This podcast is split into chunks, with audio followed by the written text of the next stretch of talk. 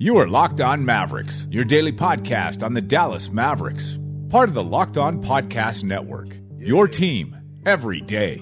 This is gonna be huge. Yeah. 360 in the contract, never that. I just take the contact, I bring it back. I'm running on the fast break, behind the back. Yeah, this that, this that, this that. Dirk with the Mavs.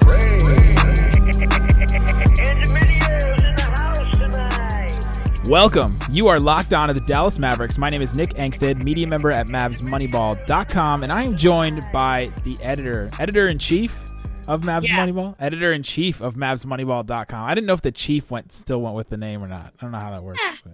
Makes me sound fancy. It's fine. Rebecca Lawson is joining me. Uh, thank you so much for joining us. yeah, I'm happy to join you guys today. What is the weather like where you are? Um, so I live in San Diego. Ugh. It is raining today, believe it or not. No! How dare it rain in San Diego? The, the like one day a year you catch me on a bad weather day, but no, it's normally 75 and sunny, so I have very few complaints about living in Southern California. Oh, I bet. That would just be so awesome. Yeah. Everybody listening is now like, oh, your Laker fandom is showing, but so No.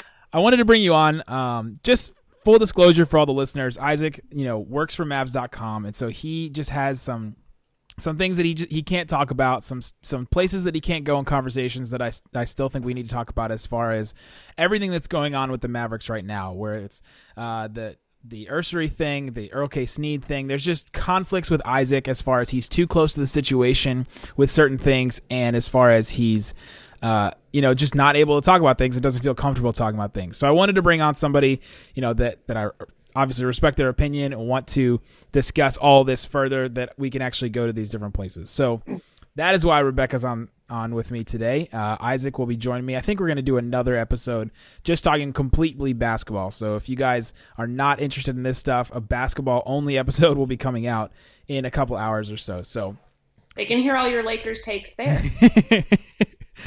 Isaac makes fun of me for it, so so uh, they will. So Rebecca, let's get right into it. And uh, if you guys don't know everything that's going on with this, Mavs Moneyball has done a really really good job of covering it. Um, there is a a whole timeline of events. I'm actually looking at it right now. Timeline of events following the Sports Illustrated Mavs report. So there's a report that came out that uh, members of the Mavs organization had been uh, accused and you know charged of, of different things, sexual uh, harassment and uh, and assault and different things like that. And so, it, I mean, it's just been like Skin Wade tweeted this yesterday. He said, "Guys, aren't you all just exhausted?" I'm like, yeah.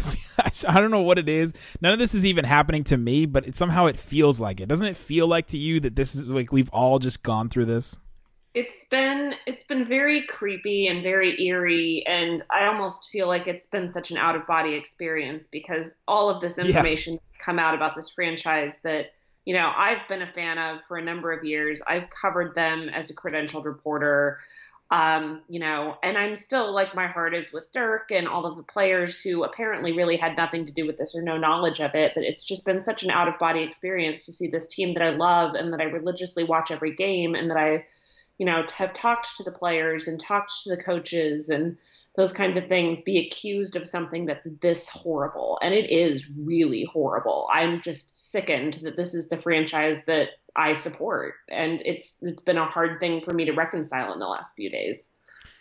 Yeah, it, the out of body experience is, is an interesting way to put it. And then the, the players comment is, is is so true. When we first did our, our whole like reaction almost real time in the last episode of Locked On, we I said the the one good thing out of all of this, if there could be any good thing, is that in that article it mentioned that the locker room, as far as the player side and the basketball side, was kind of like a safe haven for people, and that this had nothing to do with any of the players, and that the players, you know, by all intents and purposes, had been you know, had treated people really well and it had been upstanding guys. And that's kind of who the, the Mavericks bring in. And so it's just, it's so weird that it's the opposite on the other side almost. like on the, on the business side, you'd think that, you know, like that they would take the same approach as they did the basketball side. And apparently they didn't. Because can you imagine if a player did like what Earl K. Sneed, you know, was charged with and if, Oh if they brought him back, it would just, like, it would just never, it would never fly. No, and the media would be all over it, and he would be, you know, he would be cut from the team or at least suspended for a while, and there would be massive consequences. I'm sure under the CBA, there's stuff about that. And, you know, and obviously Adam Silver has plenty of power to do whatever he wants in some of these situations, but to just to just know that there's a whole other side of the organization. And I've always known that there's another side of the organization because you need people in marketing and people in business and people and you know all of those sides of the organization to run the organization but you just never really think that you know the culture would be any different because you're living the day to day you know i've i spent two whole seasons where i went to almost every home game and i never you know you hear stories about women in locker rooms and you know harassment and things like that i never felt like that in the mavs locker room i mean mm-hmm. their director of communications is a woman they have a lot of female reporters who cover the team, and I never felt like the locker room was an unwelcome place for me. And you know, contrary to a lot of other stories you hear. So to just to hear that this is such the opposite thing on the business side just is so strange to me. Yeah, that that that idea of you being in the locker room is is interesting to me as as a female because I just have no like frame of reference of what that would be like. Um, as far as okay, so in the locker room. You you've been there. You covered it. You know, there for for two year two whole years. That's uh, mm-hmm. as long as I have essentially. Yeah. And uh, did and you? I still I still go to the games in LA too. So I don't. Right. You know. And you were at that... you were at a couple games this year with us too. Yeah. Exactly. But uh, it's just a hard question to frame. But did you have any idea of all you know the the Earl K. Sneed side of this? And you've had interactions with him, I'm sure. You know, I've had a lot of interactions with him. I, I didn't even want to mention it at the at you know when this first came out because I just wanted to sort through all of it first before. Um, sure. did, did you have any idea any of this? No, I really didn't. And you know, Earl has been a very he's he's been a nice person to me in terms yeah. of just you know I, I got to know him over the two years that I covered the team when I lived in Dallas and then, you know, he was really great to me when I would, you know, come out to games in Los Angeles in terms of just kind of showing me where things were. And, you know, I mean, we were never close friends or anything like that, but he was always someone who I just, you know, I found him to be very helpful, very congenial. Um, you know, I, I would have had no idea. He's a little, you know, a little cocky, a little bit. He's got a little swagger to him, and a little bit of yeah, you know. I know I'm a reporter for a you know NBA team, and you know, but like who wouldn't have that? I think at a certain point. Yeah. But yeah, it's just when to have those kinds of allegations come out or just were frankly very surprising to me. So I think the Mavs in, in general, you know, obviously things have come out that, you know, Cuban and the rest and some people on the team did know about these um, domestic violence incidences. And it's just, it's again like not to use the out of body experience thing again but it's just it's such a strange contrast to see the person that i knew who was always so nice to me and so helpful to me. And then you know to know that i worked side by side with a person who was essentially a lie for you know a number of years. It's you know it's disgusting to me that i was i, I had befriended a person who would do this to women behind you know in his free time basically yeah, yeah, that you know, that idea is it's tough. It's tough to grapple with because then it, does it create in you now just sort of an, an uneasy feeling like, okay, what else? You know, what else is not being told? What else is is is there that like we have no idea? Know, you, you don't want to start like naming names or questioning, you know, certain people, but like I don't know. It, it's just now once once hidden things have become uncovered, then it's like, okay, what else is under there? Like, like what else is going on? And they're doing an investigation right now. Uh, it's yep. it's been suggested that they do an investigation through the whole league by by people. Yeah. Um, and it's just I, I don't know what we're gonna find, what else we're gonna find. But do you think that this is just you know the smoke that we're gonna find the fire later, or do you think this is kind of all it's gonna be for the Mavericks? That's that's a hard question, but it's a hard question, but I think it's one worth asking because it kind of goes to the whole concept. I know you were going to ask me about this later, but I feel like it's kind of going there. Yeah. It kind of goes to the whole, it kind of goes to the whole concept of company culture and, you know, what, to what extent you're employing people who define that company culture for you. And so for me to find out, you know, I've always, I've been very fortunate. I've always worked for companies that have had great company cultures. And to find out that a company that you know if you refer to the mavericks as kind of a company to find out that a company that i you know was essentially i wouldn't say it i mean i didn't work for them obviously but i was adjacent to them the whole this this whole time And to find out that they're employing people who don't fit with that culture that they're putting out there publicly is very disconcerting. And so it really does kind of make you wonder what else are they hiding? And I'm not suggesting that they are hiding anything else. I mean, I do believe Mark Cuban when he says that, you know, we chose to handle this internally and that was a bad decision. But yeah, because they obviously did that. I mean, we, right. like just the, the I mean, internal the side of it. It's a bad decision for them to handle it internally is frankly yeah. because they got caught. Like, let's be real, because otherwise, like, why does Earl lose his job suddenly? If it's you know he didn't do anything new, this was old stuff. Right. Well, there's there's almost to me in this whole scenario, it almost seems like a not an out of sight, out of mind situation, but but close to that, where it's like it's it had been so long. I mean, I think the last wasn't the last report, you know, from Earl was like 2011. That was like the second time that all, that all of this happened. I remember. I think there was. I think there was like a 2014 thing too. I think it was like 2012 and then a 2014 thing. Even still, that's four years but ago. Still, I mean, that's four years. yeah. Yeah, and it's you know, and it, it does make you wonder. Like, well, if that's how they chose to handle that situation, what other choices are they making about other situations internally? And maybe Mark is aware of them and maybe he's not. There's been a lot of online discussion that I've seen about, well, how involved was he really in the business side? And how aware could he have been about any of this stuff? But, you know, I keep going back to the whole Earl situation and saying, like, well, he was aware of that. And that's bad enough because if you are knowingly choosing to take someone who has been accused of domestic violence, who you know is infecting your company culture with that by just their very presence. Because you know there was another team employee involved in one of those situations. He did get arrested on team property. So clearly his personal life is infecting the team at a certain level. Yeah. And you know it does interfere with his job performance because apparently he couldn't travel with the team to toronto. And so it's just it really does kind of make you wonder about who's making these decisions and you know, should you be questioning that? And so when Mark, you know, finds out these kinds of things, and obviously he knew about Earl because he's admitted it, you know, why aren't you questioning other things in your organization at that point? And it seems like they just kind of gave him a pass, and that's very disappointing. It is. It, it's it's super disappointing, and the idea of, of of of company culture and the idea we've we've batted this around a lot today on on the Mavs Moneyball Slack is that that you represent your your company and your company represents you in a in a way. Like you yeah. like you put like we all do this. I mean i you know represent mavs moneyball in a way because i put it on my twitter feed. I put it on my you know my facebook my instagram. Like it's all just there in my bio. That's like almost it's like the physical embodiment of of what you know you do when you represent a, a company a team you know anything. Like all these players they represent the you know this organization. They represent the city of Dallas. Like they re- they represent all these things, and it's the same exact way on the mm-hmm. business side. And so for anybody that we've seen this a couple times in comments on our site is that they say, well, whatever you do outside of work, you know, doesn't you know doesn't matter. You should be able to do whatever you want in your personal life, and it doesn't matter. Well, obviously, like Rebecca said, this affected you know work, and this bled into work, but if it had just happened, you know, if it was just the first incident that happened with Earl and it didn't necessarily bleed into the into the company, then you still do reflect the organization and you still do reflect that company.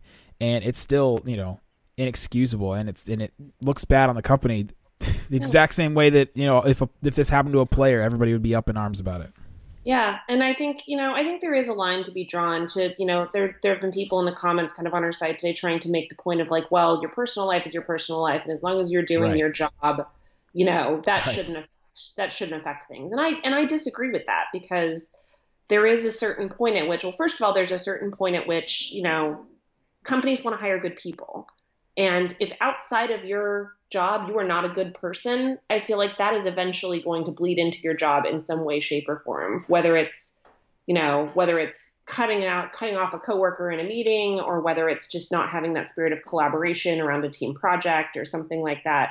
But irrespective of that, I mean, there are obviously the the lines that you don't cross in terms of hiring, like, you know, sexual orientation and gender and, you know, in terms of like quote unquote things people do outside of the office. But in terms of just having people who work for you that reflect the culture that you want to keep, I mean, and there's a lot of companies that have, you know, codes of ethical codes of conduct that you have to follow. I mean, I work for a yeah. company right now that if there are certain things that if I did them in my personal life and they found out, I'd be fired in an instant.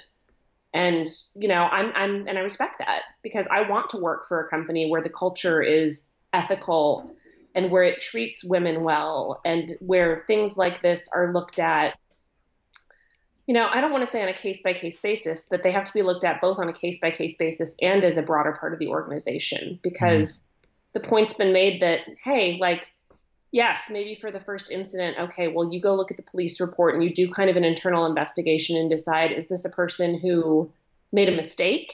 And we're going to give them a pass and set up some rules and see if they don't make that mistake again, which I think is fine. Everyone deserves a second chance. Yeah. But once they do it a second time, that's a pattern. And, you know, so it's just I'm all for second chances, but I think in certain cases, and especially like this one, if it's something like domestic violence that's just going to be a poor example to the female employees in your company, I think you do have to just unfortunately decide that that's not something you want in your company culture. And something else about this that, that made it so bad on, on the Earl side of things is that he was a forward facing employee. He was a guy that was on all of their social media feeds. He was a guy that they, you know, put on all their videos. He was on their site all the time. He represented the organization at events. Like this is literally, I mean, he's one of the most visible people in the organization outside yeah. of the players. Yeah, outside outside of Cuban, the players, and maybe Carlisle, like he is, yeah.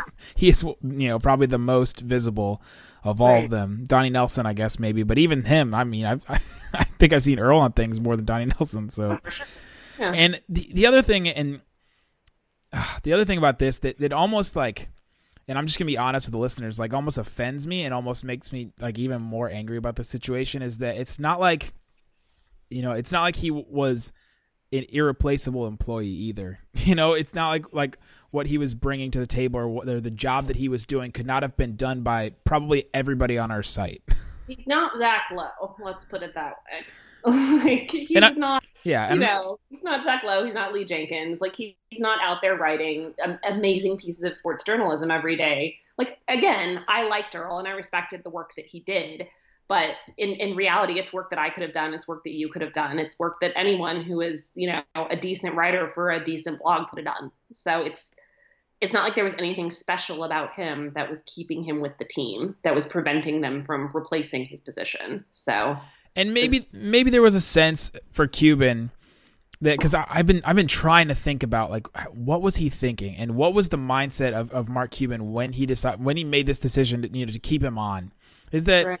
Earl was he was the first one to do this for for a team. You know, he was the first one to become like a beat writer for the for the team. You know, it's it's kind of a an interesting situation. And so maybe there was like this. Well, we were first to get this, and so I got to hold on to this. You know, I have yeah. to hold on to something, and because Cuban is so like forward thinking and wants to do the next thing and wants to do the next thing, and if he kind of gives up on that guy, then it looks like you know, like then I don't know, just a, a piece of of his um I don't know, just a, a piece of what he had done that was different and that actually, you know, worked would well, be would be gone. The other thing I've really I've heard, and you know, again, this is all kind of secondhand information, and things I've yeah. pieced together from just people around the team, but one of the things I've heard is that Mark is extremely loyal to his employees. And so I think there was also probably a sense of, you know, okay, well, at least the first time this guy made a mistake, let's see how we can help him. And again, I'm all for second chances, but I do wonder what was going through his head the second time because he has daughters. Like yeah, how, yeah. How do you how do you think that something like signing a contract to not be around female employees isn't going to be a toxic thing for your workplace or is a good person that you want to have around your team and as an example to your female employees as, you know, hey, this is the kind of person that we that we condone having in the workplace and that you should feel safe around, like just because we had him sign a contract. So it's, you know, it's just there's so many things about it that, you know, I I want to like Mark and I want to believe that he doesn't have bad intentions here, but he messed up and he messed up in a really big way and it's going to take a lot for it's going to take a lot of coming back from that to earn the trust back of people like me and people who are, you know, around the team and in depth with the team the way I am and the way a lot of us female journalists are. That's another point that it's been really difficult for me over the last couple of days is that Mark Cuban was, and I, I, was talking to my dad the other day about this situation, and he had like no idea. And it's, it's, sometimes it's funny to me that like this is such a big thing in our lives, and then like I could talk to somebody else and they'd be like, "Oh, I had no idea that was going on." Yeah. like I don't know, it just seems like national, massive news to me. And then well, we all live and breathe the team every day, yeah. so it's sometimes hard to remember that the majority of NBA fans are very casual NBA fans, and so Yeah. they don't live and breathe this stuff the way that we do. And a lot of them show up for the playoffs, and a lot of them are, you know, they catch the game when it's on a national, you know, when it's on ESPN or when it's on NBA TV, and you know, so it's it's for us. We live and breathe these details. For the casual fan, they're, you know, they're maybe not as interested. So it's it's an interesting line. but definitely not the listeners of this podcast. They are they are the day ones. They are the they are the live and breathe of the team. That's that's who that's who listens to this podcast. If you did not know. I did know, but it's good. It's a good distinction to make. The the other thing about what what you said earlier that that I've really grappled with and had a hard time with is that Cuban to me was like I don't know, He just seemed he was an icon. He was like a guy that and you know, he still is in a sense, but like he almost seemed untouchable. Like there was just nothing he- could do wrong. And he was like I don't know. He's just this this massive public figure, and I just you know agreed with him on pretty much everything that he had said. Almost, so almost. Yeah. in you know in a in a sport and in a you know in sports in general i feel like so many owners are so disconnected from their teams they're you know not to like overuse a weird phrase but they're like old white guys who just you know are counting their dollars and, and not really involved with the team and who Yeah. don't really care about finding new and innovate, innovative ways to do things and that's one of the things i always have loved about cuban is that he is involved sometimes a little too much but you know we have that with jerry jones too in the cowboys so it's not always a bad thing but you know he is hmm. interested in innovating around his team. He is interested in new and different ways to do th- of doing things, and I feel like that's that's such a breath of fresh air compared to a lot of sports franchises. So I think that's part of the big disappointment in all of this is you feel like he's a progressive owner, and then to find out that he's you know, I mean, not to assume anything, but to find find out he's essentially not any better or worse than any of these other guys in terms of thinking about how some of these decisions are going to affect women in his employment that's that's just it's hard it's kind of like watching i wouldn't call him an idol necessarily but it's like watching one of your idols fall Yeah, no, that that is that's like exactly how it was for me. One thing though that I I, I am a little frustrated with with you know people on the internet. I've spent way too much time on Twitter the last couple of days, but like Mark Cuban did not do these things. He allowed these things to happen, which is almost as bad. But I, a I've seen a lot of people react as if Mark Cuban was the one that was harassing people, if Mark Cuban was the one that had assaulted somebody. You know, it, it's it Yeah. not it's not to that level at least. And I don't know if if you believe in the hierarchy of like things that are bad, like like hierarchy of morality, I guess. If like certain things are worse than others, yeah um, but and and i do believe that he you know to to kind of almost bring it back to the whole scandal to begin with i do believe that there was some separation between what he did on the business side and what he did on the basketball side. Like all of us around the team we know how involved he is on the basketball side. I mean to the Yeah. point of making himself available before a lot of games for comments and you know like how many owners really do that. But on on the business side, I do believe that he's not as involved. It could have been, you know, I mean, they're they're thinking marketing initiatives, and I'm sure he gets like the you know final say on some of those, and they're you know selling tickets, and I'm sure he doesn't care that much about that other than how it affects his bottom line. So there is a degree of separation that I believe was there between you know bringing in the CEO, or he didn't even bring in the CEO; it was just a holdover from previous ownership, but Yeah. You know, bringing in a CEO, having a director of HR that you're trusting to let you know when there's a problem. And so I want to believe that that separation was there and that, you know, yes, the Earl stuff was bad and he has kind of taken responsibility and ownership of that eventually. I mean, he had to kind of issue three or four statements to get it right. But, you know, to the extent, yeah, to the extent that you know everyone's talking about he didn't actually do any of these things that's i believe that. And i believe that there was some level of separation between what you know his ceo was doing and his director of hr were doing and the culture that they were creating and some some willful willful ignorance basically of kind of what was going on over there.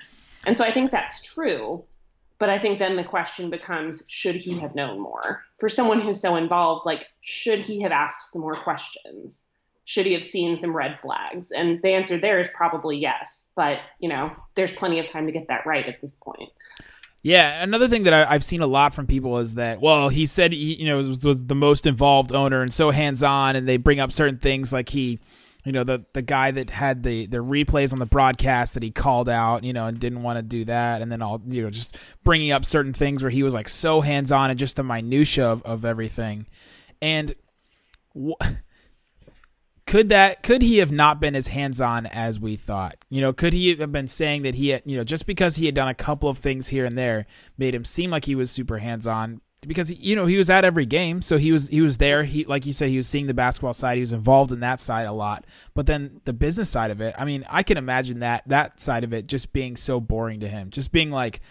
Ugh, another business like, like you, yeah. know, you know what I mean like and to not be as involved to that so I think maybe he wasn't as involved like you were saying as, as involved as we thought or maybe as he even implied because people are saying, well, we, we you know we obviously have to believe that he was super evolved because that's what he said, but he also said this, so and we can't believe that. It's like I don't know if it, it has to be mutually exclusive in that way. Yeah, and I mean that there there was some I believe that there was some level involvement in the business side because this is your business. How oh, not be yeah. a business person?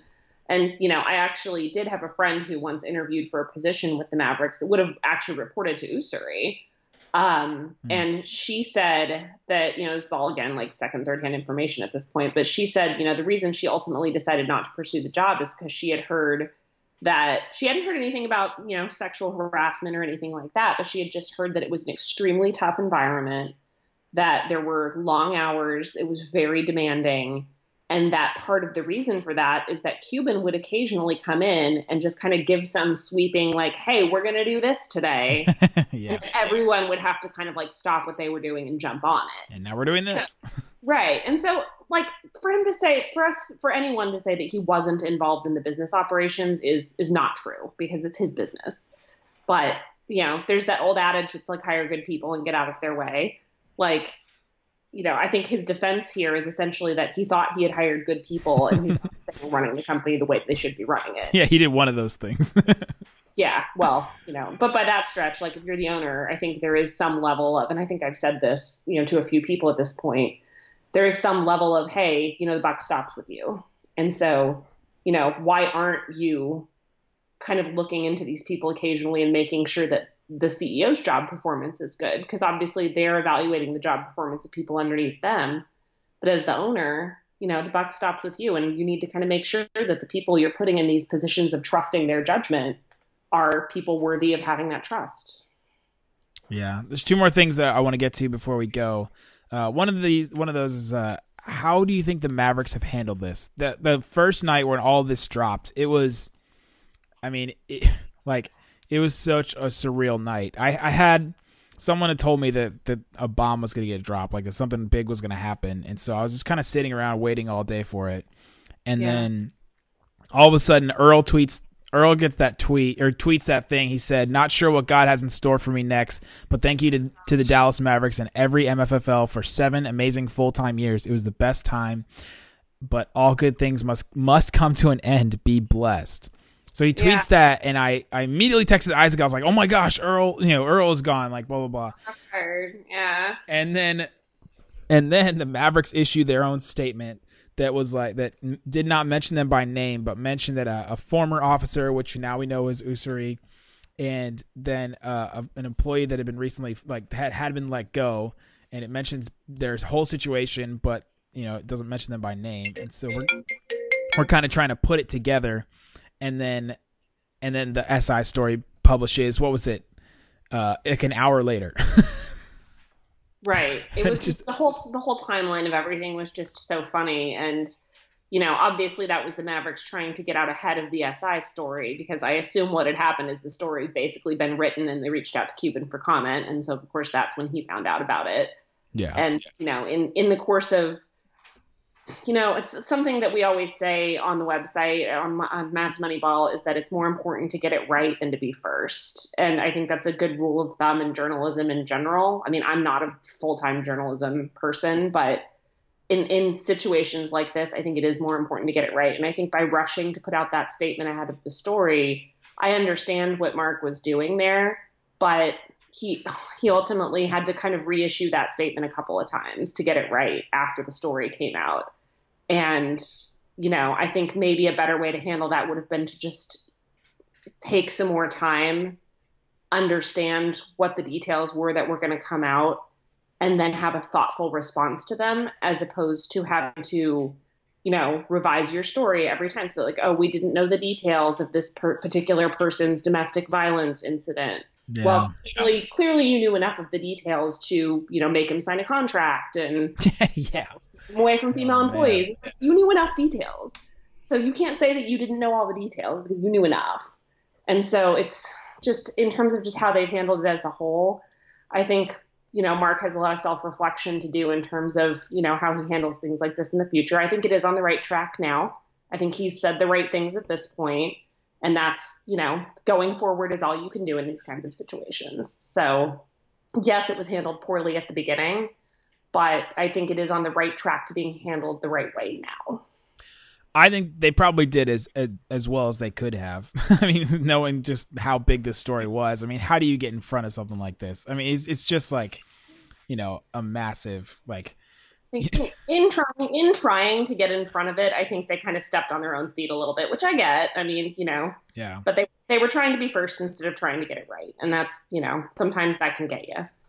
Yeah, I, I had to take a social media class in, in college, and it was mostly just like this is how you tweet, and this is how you you know this is what Hootsuite is, and like stuff like that. That I was like, I know this already. But one of the Was, things, was the final exam just one question to which the answer was never tweet? the final exam was actually a uh, a kind of a, a PR nightmare situation, and you had to handle the the social media platforms and, and the statements from from the from a company. And so they they pitched it, they pitched it, and then all of a sudden they started coming up with these scenarios, and they were like, "All right, this happens, you run this this thing," and they're giving us these these clues and these scenarios and stuff, and all of a sudden it started getting pieced together like, you know, it started it started piecing all this stuff together and we and I realized like a couple clues in that we were basically being the the PR of Jurassic Park when all the dinosaurs got out. and so and Well, so nightmare for you. in in that we like had to issue statements and then if you issue a statement that no one has has died and then all of a sudden like all these people die, you know, like you try to get out in front of something and say something, but if you do it too fast, like you just realize that you know you're, you're doing more hurt than you are good at Exactly. some point. But and then uh, the last thing I want to get to is something that that uh, our own Kirk Serious Face wrote about today. Uh, the Mavericks losing their draft pick. Uh, how ridiculous is that notion? That is extremely ridiculous. It's you know, I, I saw a lot of like at the very beginning of all of this when it broke. I saw a lot of you know like kind of just gen, very general comparisons to the Donald Sterling situation, and yeah, which, didn't even which by the way, this is not like that. no, this is nothing like that. It's comparing apples and I don't know like candles or something like that. Yeah, It's you know one one deals with blatant racism things that affected the team on a daily basis, and this this deals with yes blatant harassment issues, but these are things that you know from what we've heard haven't really affected the team at all. And to to that end, in terms of losing a draft pick, well, why are you altering the competitive nature of the game for for what? I mean, are you trying to financially punish him? You know, you can accomplish that with a fine without hurting the players on the team who are signed contracts, who are financially incentivized to play for this team at this point, and you're arguably hurting them in terms of the competition in a in, you know in taking away a draft pick. You're hurting the fans who pay money to watch this team on a regular basis, and you know not letting them build a competitive team. And so, you know, I think if you're trying to financially punish him at the end of this, losing a draft pick is not the way to do it. All that does is punish the existing players on the team and the fan base, and that's for for something like this that has not really affected the team from a basketball perspective.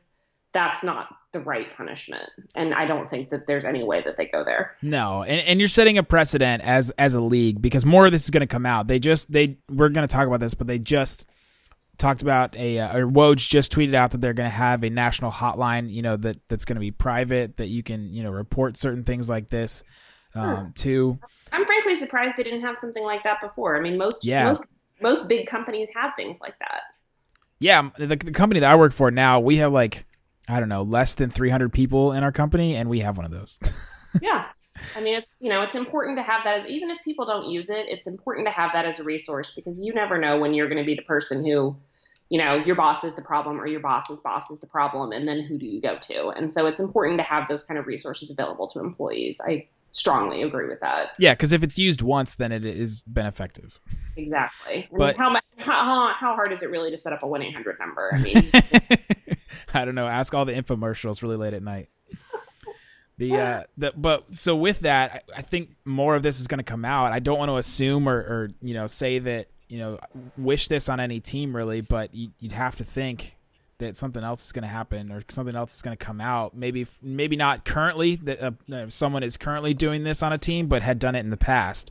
And if you set the precedent of okay, so this is what happened with the Mavericks, and we're going to remove it, we're going to take away a draft pick, then Right. what happens if like an owner has come out to be you know to have these you know sexual harassment or even like what if it's sexual assault like something even to to the the next level of it like just what precedent are you setting Right, exactly. And you can't, you can't, I mean, this is the very, I don't know if this is the tip of an iceberg. I feel like it probably is because, you know, if this happened in an organization where we all largely thought that team culture was good from all intents and purposes, you know, you feel like it could easily happen in another organization where we know the ownership is kind of bad or we know the ownership has done sketchy things in the past or, or you know, whatever but you know i don't know if it's the tip of the iceberg but you absolutely can't set a precedent. You have to be very careful. And you know i think the mavericks have done the right thing by hiring a respectable you know respectable people to run their investigation. They are independent. The nba seems to agree with the people that they've chosen and is you know are, are kind of willing to abide by the results of that. And so you have to kind of see where this goes and then you know hope that it's not the tip of a bigger iceberg, but at the same time, be careful and again, like kind of being careful with your initial response so that you're not setting a precedent that you're then bound to. yeah for sure rebecca thank you so much for joining us and talking about all of this uh, what can the people find on mavsmoneyball.com that is that they should go read We have a lot of coverage of this. I think we're going to probably have a few more stories coming out, but you know, Bailey Gray has written a great story today talking about, you know, kind of the feeling of betrayal of women around the team that I think is is well worth a read. You know, we've got all of the different timelines of the events and things like that. You know, Kate Crawford wrote an amazing piece talking about um, talking about some of this and Cuban's reaction that I think is still very good, even though it's a little outdated considering he's made some additional statements but we just we just have this covered from every angle and we're still going to talk about basketball and we are going to keep those separate. I don't think there's any place for these conversations to overlap at this point unless something comes out that a player was affiliated with it. So we'll have all your regular mavericks coverage that we hope people will still be tuning in for considering you know it's hard relationship with the team right now. But we also have plenty of coverage and discussion about this that we're eager to keep going Yeah, Isaac wrote it wrote a piece today on on the smoking Cuban that he'll probably talk about it in his in the next podcast we do. But that was like the players need your support now more than ever. Kind of, and that was kind of the gist of the story. And he got some blowback from it, but, but I think he's right. Like you know, at this point, like we, we you know we need to still support our guys. And, Yeah, uh, because they- they, they- didn't they- do anything.